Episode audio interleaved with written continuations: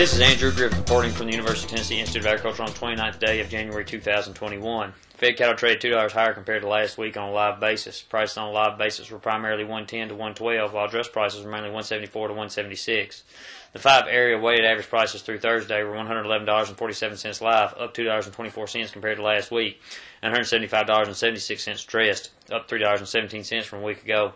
A year ago, prices were $122.07 live, and $194.47 dressed.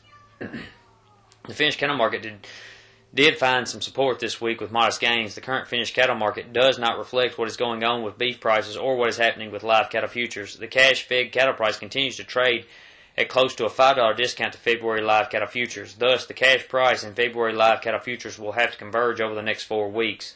This could mean cash prices moving higher, which would be the hope of cattle feeders. Alternatively, it could mean futures moving lower or some combination of the two. Regardless, cattle feeders desire higher prices and they're going to need them to continue purchasing feeders and paying for more expensive feed. At midday Friday, the choice cutout was $233.90, up $1.91 from Thursday, and up $10.85 from a week ago. The select cutout was $222.43, up $1.55 from Thursday, and up $8.91 from last week. The choice select spread was $11.47 compared to $9.53 a week ago. Choice box beef prices have increased more than $26 since the first week of the year, and this price increase is being led by some specific cuts. The cuts leading boxed beef prices higher are the short loin, strip loin, and top inside round. These three cuts have all experienced at least a 16% price increase since the first week of the year.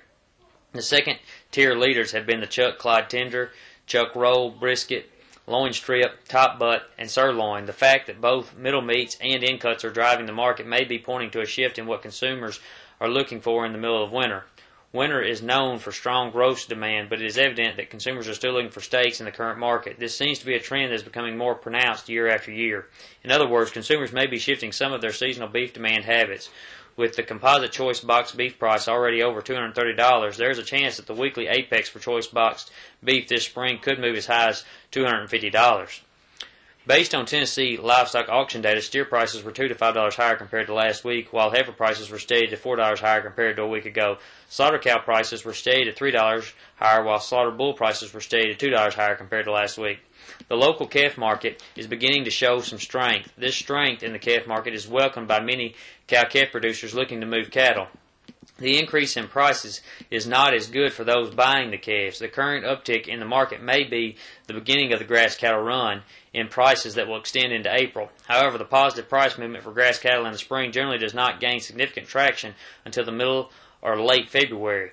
Thus, if this is the beginning of the spring calf run, then the current price increase may bode well for a strong spring market in which, the mar- in which to market. The issue at hand is if the buyers of these cattle can achieve a profit. There has to be enough margin in the buying and selling of these animals for it to be worth the risk of purchasing these cattle. Feeder cattle futures made a strong run to the upside last week and early this week, and they were able to hold most of those gains through the week. This positive look into the future is probably what allows stocker and background operations to pay for these cattle. However, if they falter the next week or two, then the calf market is likely to do the same. It will take continued support in the futures market to continue supporting the calf market. The upside potential for 500 to 600 pound steers this spring is around $155 per hundredweight. The slaughter cow market is something else to keep on the radar. It would not be out of the question for the slaughter cow market to revisit the $70 per hundredweight price mark in late spring and early summer. This would be a good marketing opportunity for those animals. The nature of my job and area of expertise results in constant questions concerning the cattle markets. When such questions are posed, it is assumed the information will be used to make decisions. Some producers specifically ask for rec- a recommendation of when to market their cattle. My wife does something similar in her medical practice. She provides recommendations for a course of action based on each patient's medical condition. When providing recommendations, one partially feels responsible for the outcome. Thus, I try to never tell anyone what they should do, but I'm willing to provide the information I would use to make a marketing decision and share what I would do. In today's age and time, it is not uncommon for people to bring lawsuits against someone who has made recommendations that did not turn out in a person's favor. Thus, one has to be careful making recommendations of any sort, including cattle marketing and health care. I recommend this advice be taken to heart unless someone else is ensuring the recommendation. This is Andrew Griffith reporting from the University of Tennessee Institute of Agriculture on Friday, January 29.